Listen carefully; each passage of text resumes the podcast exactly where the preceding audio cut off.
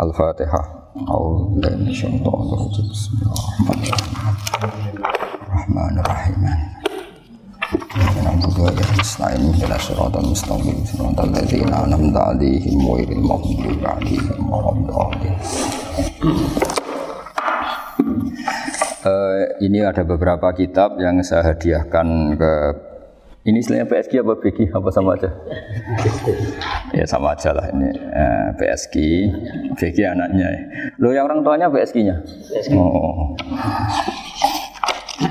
Eh, jadi begini ya tadi saya eh, rembukan sama Pak Arifin musyawarah bahwa memang yang harus hidup itu ilmu.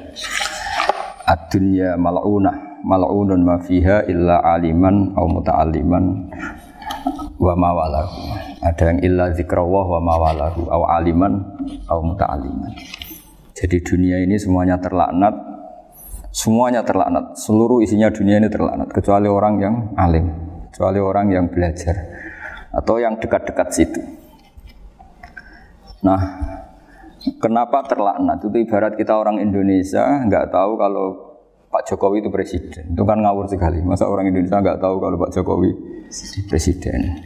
Kita hidup di BSK nggak tahu kalau pendirinya misalnya Pak Kures Habib Ali. Nggak tahu kalau ustadznya Pak Arifin, Pak Wafa itu kan ngawur sekali.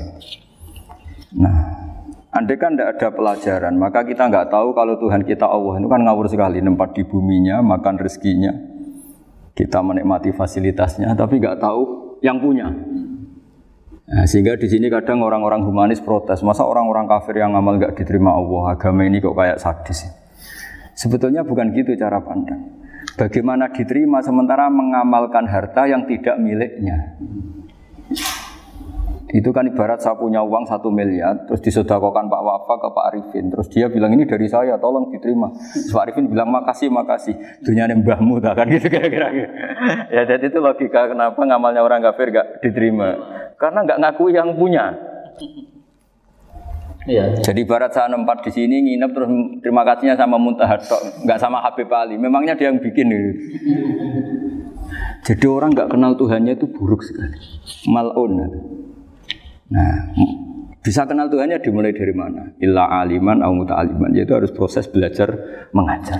Mau tidak mau.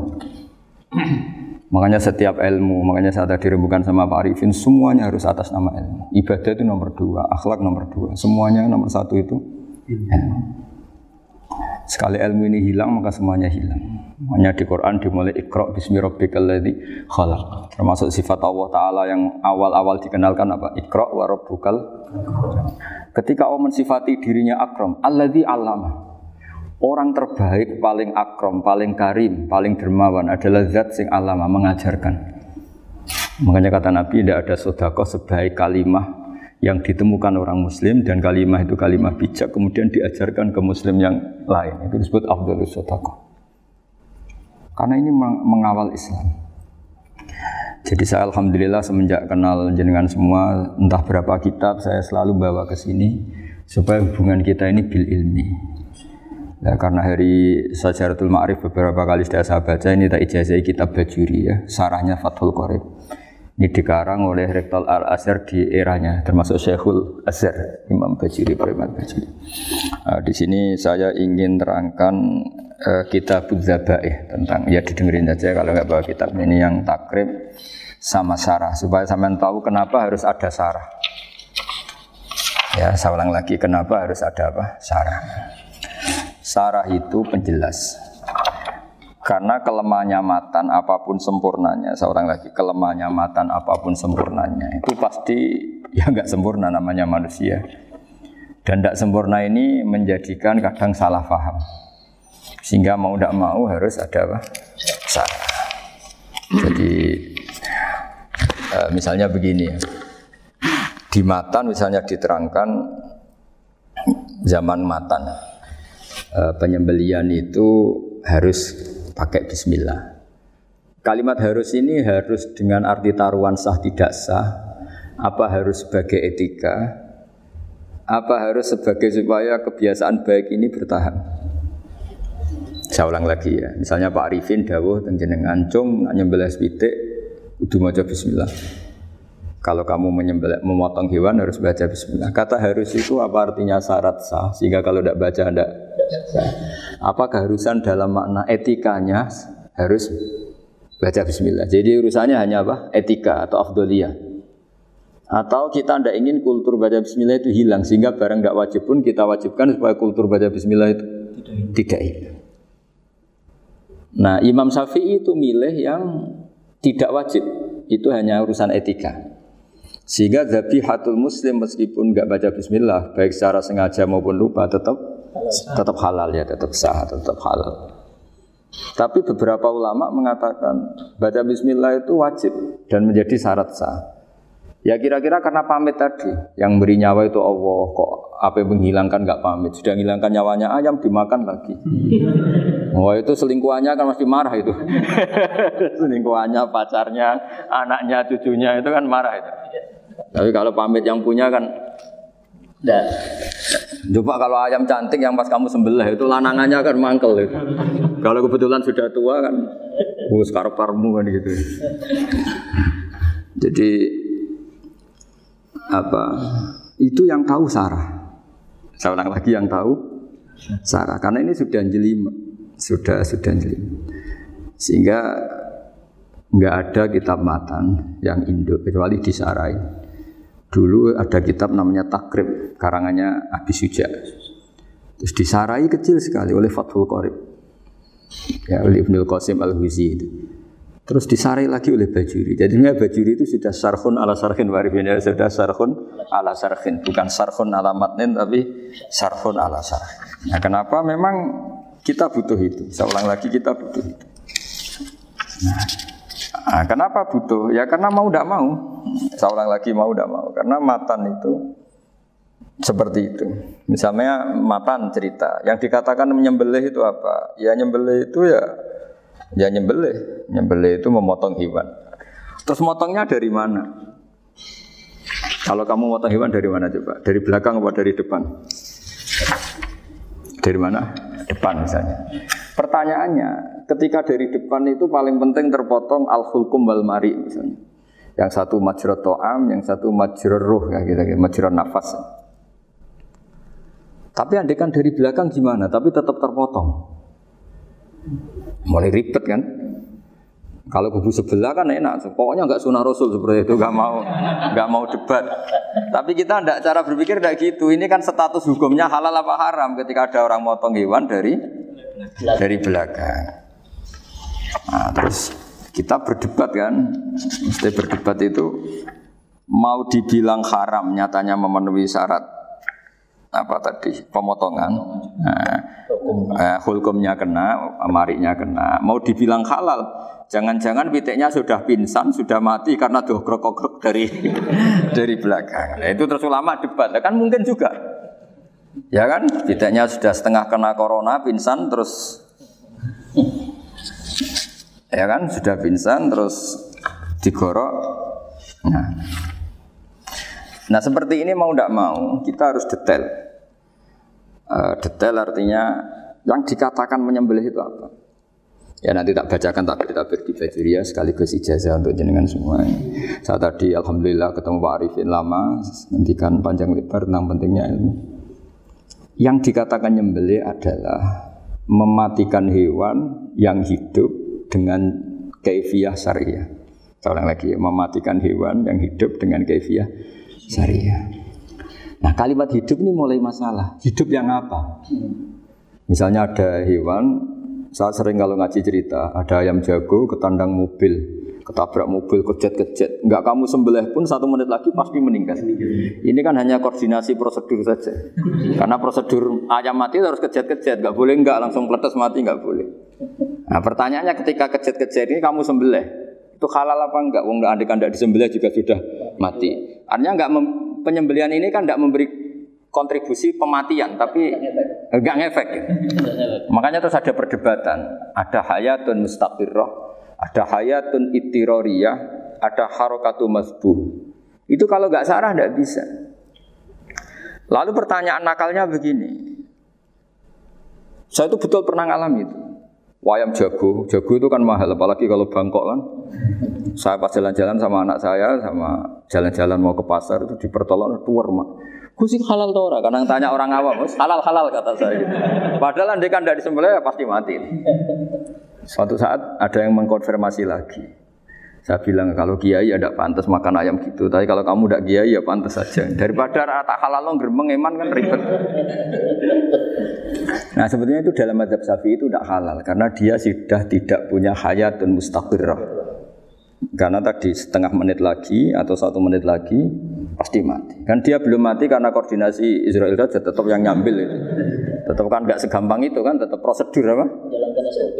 SOP, SOP-nya harus ada. Nggak boleh mati selonang-selonang itu nggak boleh, tetap ada SOP kata Warifan ada SOP. Beliau kalau sama saya bisa buyon kalau.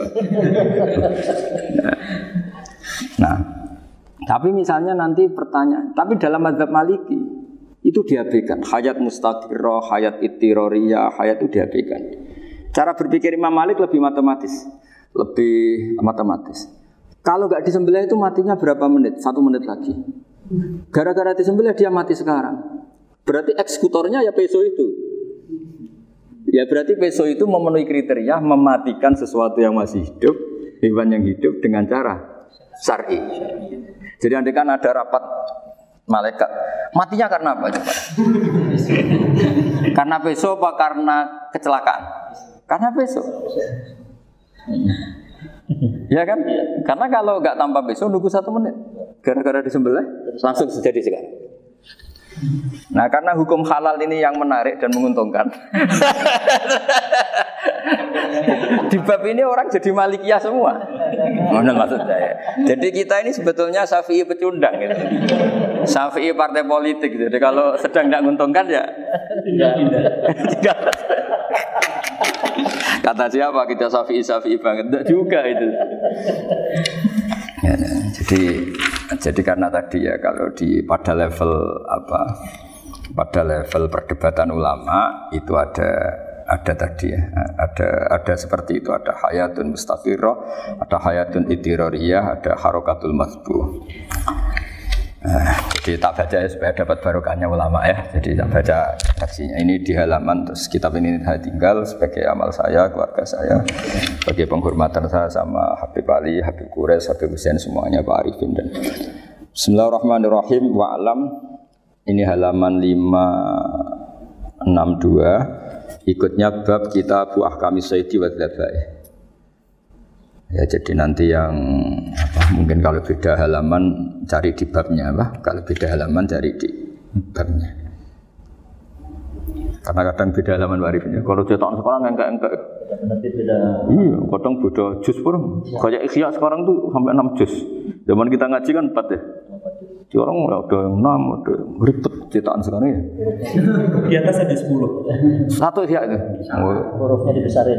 Isya biar. Iya, ada yang sama. Karena ngerti ya, zaman akhir paling sudah agak buta huruf. Saya tuh dulu punya guru terakum sudah sepuh. Itu baca gini nggak bisa bang. Jadi kalau di kelas harus dituliskan pakai spidol. Hmm. Mulang abidin. Sudah sepuh sekali. Kalau ngajar itu nggak bisa jalan, tidak pakai beca. Itu yang nulis agak kurang ajar. Nulis CD eh cepet bar.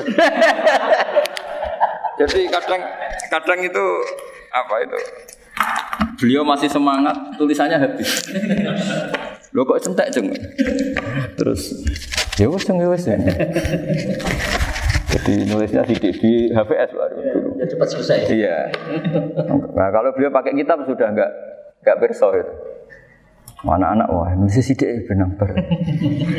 Ribet. Saya ulang lagi ya. Jadi yang mau saya baca tadi itu logika fakih ya. Fakih itu berpikir ya. Di mana-mana namanya menyembelih itu apa? Dari hidup dimatikan dengan kefiah syariah.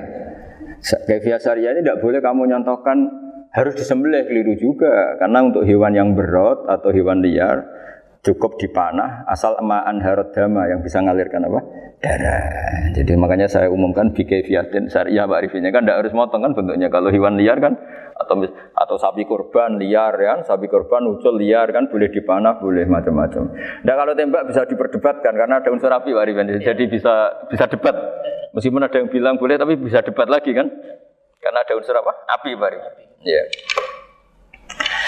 Tapi ini saya cerita umumnya bikin fiatin syariah. Nah, karena kalimat hewan hidup, ada kalimat hidup. Hidup yang apa? Kan pertanyaannya eh, hidup yang sudah kejet-kejet, misalnya sudah koma, udah kena corona, disentak istrinya, itu. Apalagi ayamnya menyaksikan pasangannya diselingkuhi, wah itu udah, udah stroke itu dia. nah itu Makanya kalau orang suka macam-macam itu kayak ayam makanya itu. Saya baca ya. Bismillahirrahmanirrahim. Wa'lam annahu yujadu fi ibaratihim hayatun mustaqirrah, hayatun mustamirrah, harakatu madbuh. Wa yuqalu aisu madbuhin. Wal farqu bainaha annal hayata al mustaqirrah tayakunu maha ibsarun bi ikhtiyarin wa nutqun yu bi ikhtiyarin wa harakatun ikhtiyariyah. Wal hayat al mustamiru ya allati tastamiru ila khurujir ruh minal jasad. Wa harakatul masbu ya allati la yabqa maha ibsarun bi ikhtiyarin wala nutkin wala nutkun bi ikhtiyarin harakatu ikhtiyariyah. Maha ibsar wa nutkun wa harakatun ini. Wa ba'duhum farraqa bainahuma.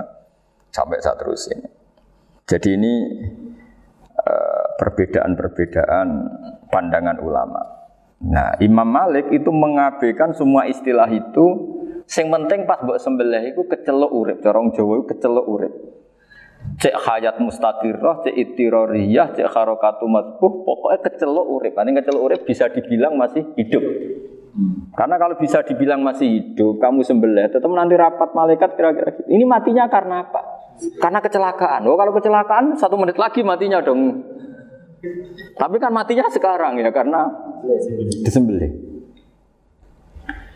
Nah tadi saya bilang sebenarnya madhab syafi'i itu tidak seperti itu. Karena Imam Malik menghalalkan, biasanya penggemarnya lebih banyak. Di bab bongso halal itu kan penggemarnya masih sedikit banyak. Tapi ya sudahlah, itu masih ahli sunnah karena eh, salah satu dari madhab empat. Tapi logikanya juga masuk. Jadi kita bukan sekedar taklid ke Imam Malik, tapi kalau kita ikhtiar ikut Imam Syafi'i, ya monggo. Karena mungkin secara medis karena mengalami seperti itu mungkin tingkat kesehatannya apanya sudah. Ya, ya sudah lah. Yang penting makanya terus orang Jawa pinter. Nak PTE jago ya halal nak cilik enggak lah. Itu kan ibarat perdebatan antara kepiting. Kepiting sama yuyu. Yang menghalalkan kepiting itu mengharamkan yuyu. Tahu yuyu? Yang kecil di sawah. Ya tak tanya kenapa yuyu halal? Karena amfibi bisa hidup di dua alam. Dua alam. Memangnya kepiting enggak? Oh beda. Ternyata beda maksudnya. Eman Gus kalau haram. Eman. Eman kan kalau yuyu haram kan enggak ngefek kan kecil. Kecil. Ini mufti kok. Oh, udah kadang halal. Udah kadang makan selama ini. Iya, selama ini udah kadang makan itu. Makanya banyak kiai yang mengharapkan kepiting sebetulnya, tapi minoritas kan? Minoritas. Tapi yang mengharamkan yuyu mayoritas, wong kecil aja. Jadi kita ribet ikut siapa? Gitu. Kata siapa ahli fakih gak mikir untung rugi. Makanya saya ini bingung jadi saya itu saya ini kan kiai ya, kiai betul. Susah kadang jadi kiai. Sebagian guru saya itu mengharamkan kepiting. Nah kalau kayak de, dolan di daerah Juwono Mas Nafis daerah daerah itu. Penghormatan tertinggi santri itu kalau nyugoi kiainya kepiting karena itu makanan termahal. Bingung kan dia? Mau tidak makan itu kayaknya dipersiapkan betul Pak Ribun. Ada effort. Effort ya. Warna nyari yang mahal kan. Mau makan itu sebagian guru kita mengaramkan. Akhirnya ya ada darurat tadi. Makan sekadarnya. Kalau saya habis tiga, pasti esrop. Kalau habis satu, prosedur hormat yang nyugui. Itu susahnya jadi kiai. Kalau kamu kan tidak kiai, mumpung gratis. Enaknya gak jadi kiai kan itu mas. Pertimbangannya mumpung gratis. Sudah gitu masih, mun dibutuh mawon, makai dibutuh mawon. Oh tiga tenan. Tapi sebetulnya ada sisi naif dari yang bilang halal tadi. Ketika yang bilang hal naif, naif itu versi versinya, tapi ya nggak apa-apa, semoga dimaafkan Allah. Naifnya tadi, tapi saya tidak mengat, tapi itu masalah khilafiyah ya. Semoga yang mengatakan halal juga benar, karena punya perhitungan iman tadi. Tapi yang bilang halal itu tak tanya, itu halal apa haram? Lucunya jawab haram semua.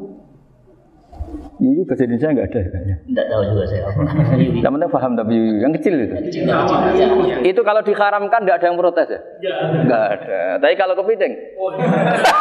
Nah, ini, ini pakai model apa? gitu. Coba Pak Wafa, kalau alasannya amfibi, yuyu sama kepiting sama enggak? Kalau alasannya amfibi, hidup di dua alam. Ya, sama-sama. Sama-sama. Kenapa kepiting jadi halal? Besar berarti lebih bernilai mungkin. ini, juga mufti model baru. Mungkin mungkin menghalalkan itu. iya makanya itu. Kan, jadi kayak tadi ayam jago tadi orangnya tak tanya akhirnya. Andekan yang kecelakaan tuh ayam kecil. Kamu tanya saya enggak? Ya enggak, terus langsung tak buang. kan langsung dibuang. Berhubung ayam besar, Eman. eman kan. Tapi nurani aja sebetulnya protes. Nyembelih wis klekek-klekek terus. Kadang kan wis apa kejet-kejet itu sudah. Sudah tunggu SOP dari Pak. Ya tapi apa pun itu ini ilmu harus didengar ya supaya sampean tahu ya ada hayat mustaqirroh, ada hayat mustamirroh, ada hayat ibtiroriyah paling enggak kita ngerti lah. Karena nanti di bab B ya nyun sewu di bab apa B itu ya nanti nggak sahnya karena apa? Tidak mutamawal. Misalnya saya punya utang sama Pak Arifin ayam jago, tak bayar dengan jago yang mengalami kehidupan su- sudah seperti itu kan tidak sah. Meskipun itu hidup tapi sudah tidak hayat yang mustamir, tidak nur normal. Jadi ilmu itu apa pun tidak cocok kita karena beda mazhab misalnya, tetap sebagai apa? Ilmu. Jadi jangan pernah anti ilmu meskipun kita tidak cocok. Dulu saya itu heran sama Abu Hanifah karena membolehkan merujuk wakaf. Wakaf itu kan nggak boleh ditarik kembali dalam madhab syafi'i dan hampir semua ulama bilang gitu. Tapi kalau kata Abu, Hanifah, jika nazir yang nerima itu tidak sesuai rencana kita, keinginan kita itu boleh narik kembali. Fa innal waqfa makhdah. Kata beliau, wakaf itu ya pemberian normal saja. Suatu saat ada peristiwa gini Pak Arifin ya, ada orang kaya raya mewakafkan tanah. Itu senilai kalau nggak salah itu 60 miliar. Singkat cerita, beliau bermain apa gitu, bisnis apa itu bangkrut. Kemudian itu nggak belum disertifikatkan wakaf. Kemudian nggak ada yang disawang coro Jawa, nggak ada yang dilihat terus mau dibeli sama nyuwun sewu sampai yang mau beli yang mampu itu non muslim. Singkat cerita ada orang kaya muslim yang mau beli itu tapi ada problem karena itu wakaf. Tapi kalau nggak dibeli itu malah dibeli non muslim. Tanya saya, saya jawab nggak apa-apa dibeli saja. Ikuti mazhab Abu Hanifah. Karena kalau mazhab Syafi'i itu nggak nggak sah semua pembeliannya. Tapi apa apa artinya mazhab kalau kita berpikir nggak sah tapi yang jual melakukan? Nah itu yang nggak dipikirkan oleh orang-orang fikih yang di Menara Gading. Apa gunanya kita bilang nggak sah? Tapi yang punya tanah tadi tetap menjual. Karena tidak mengindahkan hukum itu. Mau apa? coba? Makanya saya bilang ke bagi ini tentang Gus itu nggak ada kaulnya dalam adab Syafi'i saya bilang kamu mengharamkan itu tidak ada gunanya karena itu tetap dilakukan. Jadi kita pertimbangannya ndak itu daripada dikuasai situ mendingan kita. Betul. Nah itu itu sisi-sisi fikih. Makanya ini kita ngaji fikih tidak segampang itu memberi fatwa karena pertimbangannya banyak, Pak. Tidak hitam putih. Tidak hitam putih gitu maksud saya ini cerita cerita. Jadi nanti kamu ngerti. Jadi mau apa coba? Itu kan ibarat gini. Hukumnya kita ngajar perempuan itu masalah sebetulnya secara karena itu ajnabiyah. Tapi fakta mentoleransi li ajli taklim karena untuk belajar gak apa-apa. Kalau sudah jadi fakta itu ribet. Dia maunya belajar sama kamu dan sekali kamu tidak mau belajar ke yang lain yang potensi menyesatkan. Jadi fakihnya bukan masalah nazar lagi sudah sudah penyelamatan. Ribet kan kalau sudah begitu. Saya punya kenangan yang menurut saya itu harus jadi trauma. Siapa pun harus jadi trauma. Ini cerita, cerita sedikit. Ini masih ngaji fikih pertimbangan. Ada orang itu sangat khusyuk, Pak. Sangat khusyuknya di rumahnya Pak Wafa itu nggak ada TV, nggak ada motor, nggak ada apa saja. Ketika anaknya berkembang agak dewasa, itu pertama naik motor, itu ya utang jasa sama kawan-kawannya. Pertama dia ngelihat nikmati TV ya dari kawan-kawannya. Corong Jawa, mbek tanggane lah. Padahal orang tuanya ini protektif justru karena banyak tangganya sing tidak pati islami lah. Ya mereka orang Islam tapi ya nggak sholat, nggak apa. Singkat cerita orang tuanya ini datang ke rumah sana nangis bareng. Nangis Gus, sekarang saya ikrar bahwa mazhab Abah jenengan Kiai Nur Salim mazhab bapak saya itu mazhab jenengan itu lebih hebat timbang mazhab kulo. Nangis deh. Dulu saya itu agak menyalahkan Kiai Nur Salim jenengan karena longgar di rumah ada TV, ada motor. Terus dia cerita. Nah karena anaknya ini pertama bisa naik motor, untuk anak ABG ini kan jasa yang luar biasa. Karena dia butuh sekali bisa naik motor, dipinjemin. Akhirnya walhasil anaknya ini yang saya merantau ke Jakarta ke mana? Akhirnya lam yusolli wa lam yasum. Padahal anaknya ya kiai kamu. Terus tak ceritanya. Terus akhirnya dia tanya, kenapa sih Gus jenengan sama abah kok longgar gitu sama anak? Tak ceritani gini Pak Arifin, menurut ilmu al-insan abdul ihsan, manusia itu budaknya kebaikan. Karena utang jasanya sama anak ini, ya dia akan ainut anak ini. Sementara kenangannya Mbak jenengan Bu amui, Tidak boleh, tidak boleh. tidak boleh, tidak boleh. Dia baru ngakui ya Gus saya itu nyun sewu hanya khusuk tapi kurang ilmu tadi dia hanya berdasar khusuk. Bocah kok main TV kan pikirannya hanya gitu. Ini cerita ilmu saya bukan menjustifikasi mana ini kan cerita ilmu Pak Arifin ya. Jadi semuanya itu ada hitung-hitungannya. Coba kalau kita terlalu stakung be anak, anak pertama naik motor jasanya orang nggak sholat ya. Pertama roh TV jasanya orang nggak sholat. Coba terikatnya anak ini sama kita apa sama orang itu? Sama orang itu. Bayangkan kalau umur ABG. Kalau umur tak pari pun Pak Wafa ini nafsu astagfirullah kan. Eh gue cok tua nome ya ora. gaya tok. Bareng tua udah khusus gue gaya tok. Aslinya nome bodoh. Ya saya sama-sama semua. Cuma saya akan lebih jujur dari biasa. Jadi orang tuh harus ngitung gitu. Itu kenapa Mbah Mun tuh kiai alim alama. Setahu saya dalamnya ada TV. Putra putra ini lihat TV. Meskipun kita tidak mungkiri negatifnya TV, kita nggak mungkiri Pak Arifin ya. Tapi tadi ketika anak-anak ABG itu pertama lihat TV jasanya tombol Kalau kebetulan tangganya wong soleh nggak masalah ya. Kalau enggak, itu nangis ke rumah saya itu. Nyesel. Nyesel deh. Tapi saya bilang gini, ini jenengan tiang soleh, mesti anak jenengan suatu saat kembali. Coba pola jenengan harus rubah. Ini hebatnya Nabi. Ketika Sayyidah Aisyah masih kecil, minta diperlihatkan likbul habasyah. Itu ya diturutin kan masyur itu. Kayak apa Nabi? Karena kalau nggak diturutin, pasti Sayyidah Aisyah akan ngidolakan mainan yang lain yang di luaran sana malah. Itu karena Nabi punya kearifan tadi. Jadi ini kan ilmu lagi-lagi ilmu. Jadi yang semua itu harus dibaca dengan ilmu. Makanya kata Nabi, "Ad-dunya mal'unatun mal'unun fiha illa dzikrawah wa ma'alalahu aw aliman aw muta'alliman." Karena dunia ini hanya bisa dibaca dengan ilmu. Yang diridhai Allah maksud saya hanya bisa di... Lu saya itu banyak kenal menteri, kenal pejabat. Tapi saya tidak pernah melihat itu sebagai pejabat. Melihatnya itu orang yang ingin belajar agama. Karena sekali salah melihat, yang hidup itu tamaknya Pak Arif. Yang hidup kan tamaknya. Saya kenal orang kaya kok melihat kaya, yang hidup itu tamaknya, ingin dapat ini. Dapat. Tapi kalau melihat itu sebagai hamba Allah yang ingin belajar, insya Allah kita selamat dari tamak. Meskipun kita ya manusia tidak sempurna. Setidaknya ketika dia lomo atau tidak lomo, nyalami template apa tidak, tidak ngefek. Karena kita melihat ini mau belajar. Tapi kalau kamu didorong tamak, oh katanya orang kaya ternyata nggak tahu haknya kiai ribet kan? Ribet. Ya kalau kamu punya santri cantik ya lihat itu sebagai santri kamu. Jangan melihat ini mau nggak sama saya kalau enggak ya wah ya ribet kalau gitu. Ini anak-anak muda harus dilatih ikhlas baru bahaya ini santri-santri sampean kalau nggak dilatih ikhlas ini bahaya. Karena ini belum punya penggemar pejabat, paling ya anak-anak yang ya, ya tadi ABG ABG. Jadi lah Sarah lagi kembali lagi Sarah itu membicarakan itu detail. Jadi ya makanya kenapa orang mati yang lahir langsung meninggal itu nggak wajib disolati. Alasannya juga ya lucu karena dikatakan sholat mayit di mana mana mayit itu sabakohu hayatun di mana mana namanya mati itu terdahului oleh hidup. Nah ini nggak pernah hidup langsung mati. Jadi begitu ya kadang lucu ya gitu aja alasannya. Kamu nyolati apa mayit? Kenapa kok mayit? Ya mayit itu namanya mayit Orang mati. Orang mati. Orang mati artinya pernah hidup. hidup. Nah itu Sarah. Jadi ketika matan hanya cerita wasiktu alladzi lam yastahila nggak pernah nangis, gak lam yusalla alaih. Sarah bilang, mergo ora tahu urip. Kalau nggak pernah hidup berarti nggak bisa dikatakan Mati. mati. Iya. Kayak sampean miskin itu kan nggak bisa dikatakan bangkrut. ya, ya, ya miskin aja gitu loh. Kan gitu ya.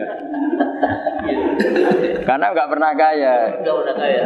Kayak Mas Nafis nggak bisa dikatakan, oh itu Qurannya lupa, lupa gimana? Nggak pernah hafal. Jadi yang dikatakan lupa itu pernah apa? Nggak lupa nggak apa, Gus Qurannya lupa, ah, gaya nggak pernah hafal kok bilang apa? Lupa gitu. Nggak boleh Pak Wafa bilang, saya ini bangkrut, bangkrut apa? Nggak pernah kaya kok bangkrut. Jadi semua itu ada ada aturannya. Itu. Nah itu sarah, lagi-lagi sarah. Jadi kita, bahkan banyak yang sarhun ala sarhin. Jadi kayak kitab takrib itu disarai Fathul Qorib. Jadi Fathul Qorib itu sudah sarah. Disarai lagi bajuri. Nah, itu termasuk cerita itu ya. Cerita-cerita. Hmm. Kalau baca Bismillahirrahmanirrahim.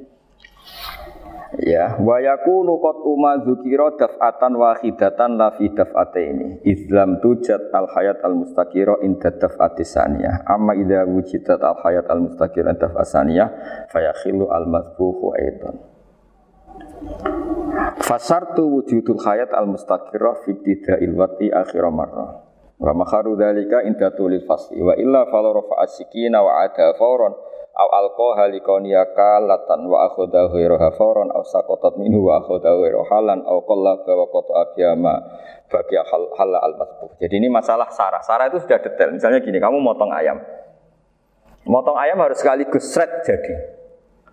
Jangan sampai nyuwun sewu dua kali. Jangan-jangan misalnya gini, ayam tak potong, pas ke, ke kiri separuh, ya ke kiri separuh apa hulkumnya, Pak Arifin datang, Assalamualaikum Gus Pak, Waalaikumsalam terus santai jagungan dulu. Jagungan sampai besoknya itu nggak meneruskan.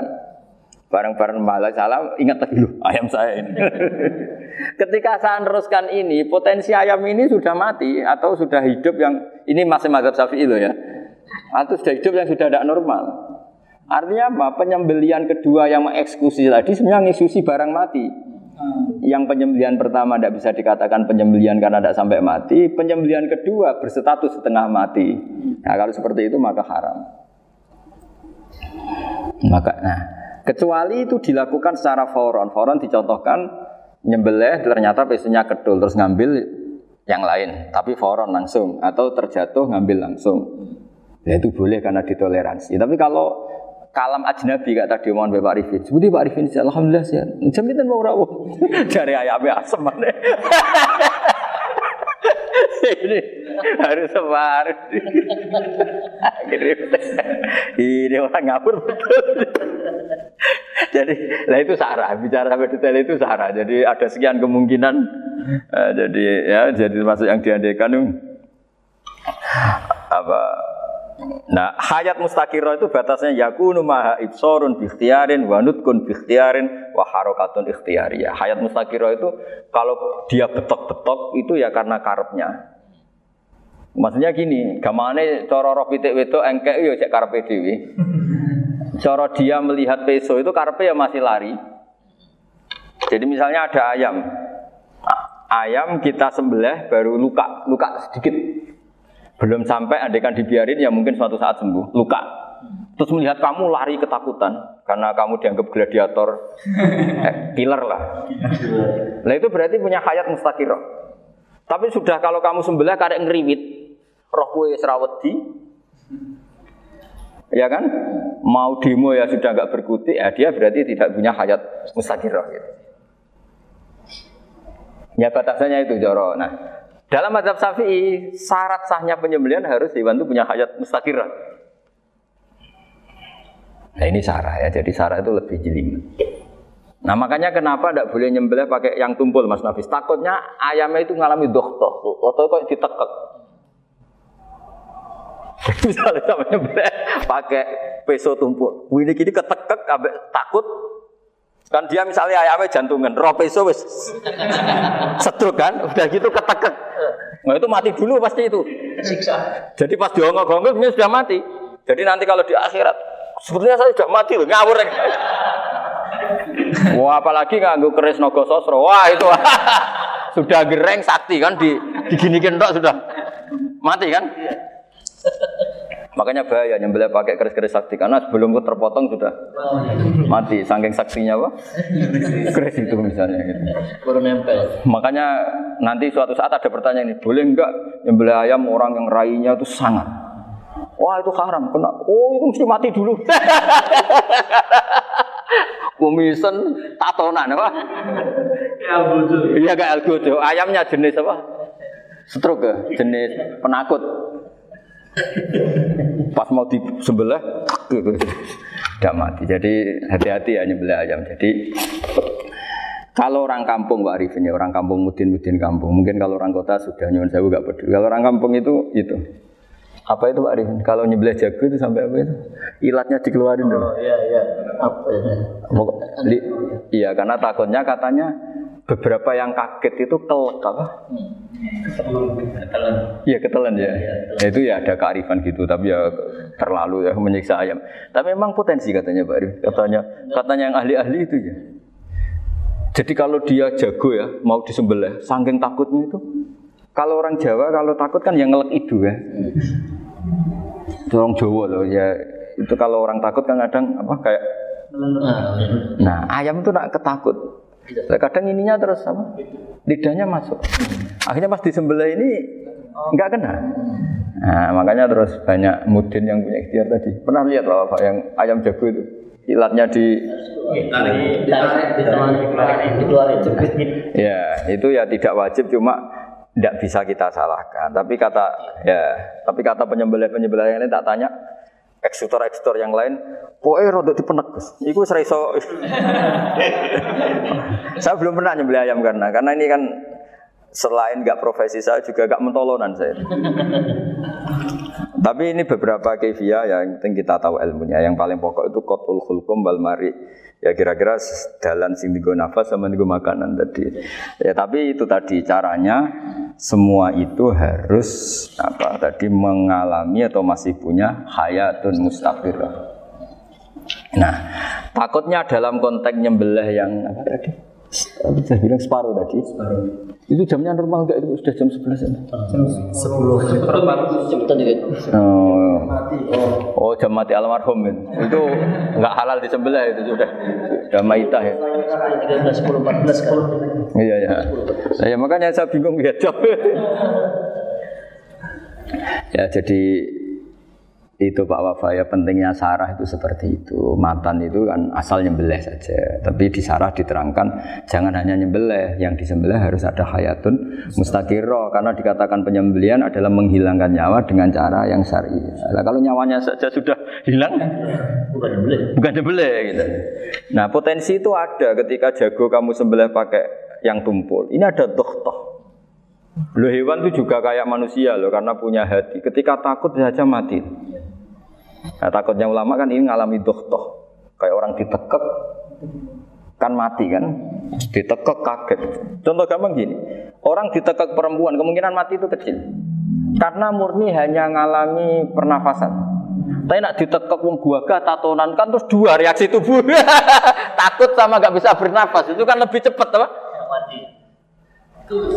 Kira-kira kan gitu. Lah ini sudah takut dongok-dongok itu kan nyiksa. Saya sering ketemu orang yang ahli nyari ular, nyari apa. Itu ya gitu. Filosofinya sama seperti orang perang. Harus bikin takut. Wih, iku kewan, Gus, nak disuwentak, iku telelekan. Jadi telelekan itu apa Pak Anda bicara bahasa Batawi ini? Orang kaget terus terpaku itu. Apa? Teorinya Khalid bin Walid kan gitu. Kalau perang supaya musuh takut. Kamu tahu saya, kami siapa? Ya. Ayat jina biqaumin yuhibbunal mauta kama tuhibbunal hayat. Kita ini bawa pasukan yang mereka mencintai mati kayak kalian mencintai hidup. Pasukan kami ini wah darwis, berani modar ya wis gitu. Kira-kira gitu kalau bahasa Jawa itu. Gertak. Mati. Berani mati. Mati. Akhirnya musuhnya kan us. Nah, di, di antara syaratnya perang kan gitu harus bikin musuh itu takut, gemeter. Nah, nah istilah lelekan itu gampang loh. Lelekan itu pokoknya tadi loh Arifin, kepaku tadi. Nah, agak berkutik. Paham ya? Nah, jangan-jangan ayam yang kita sembelih mah wis wedi dongok-dongok Mati duluan gitu.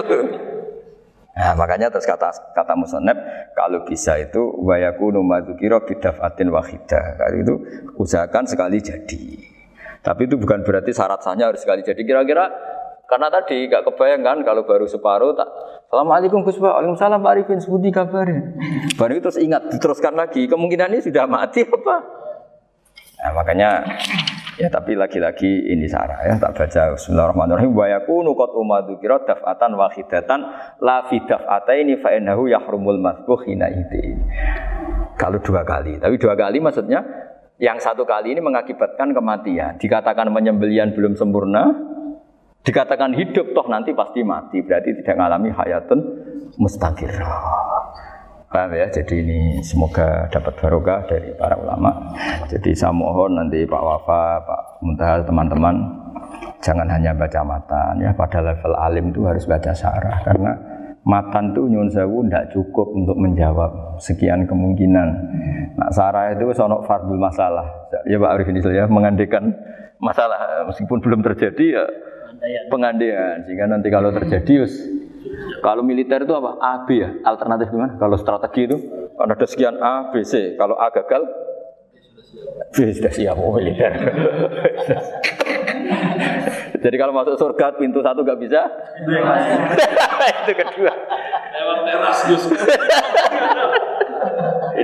Sembrono.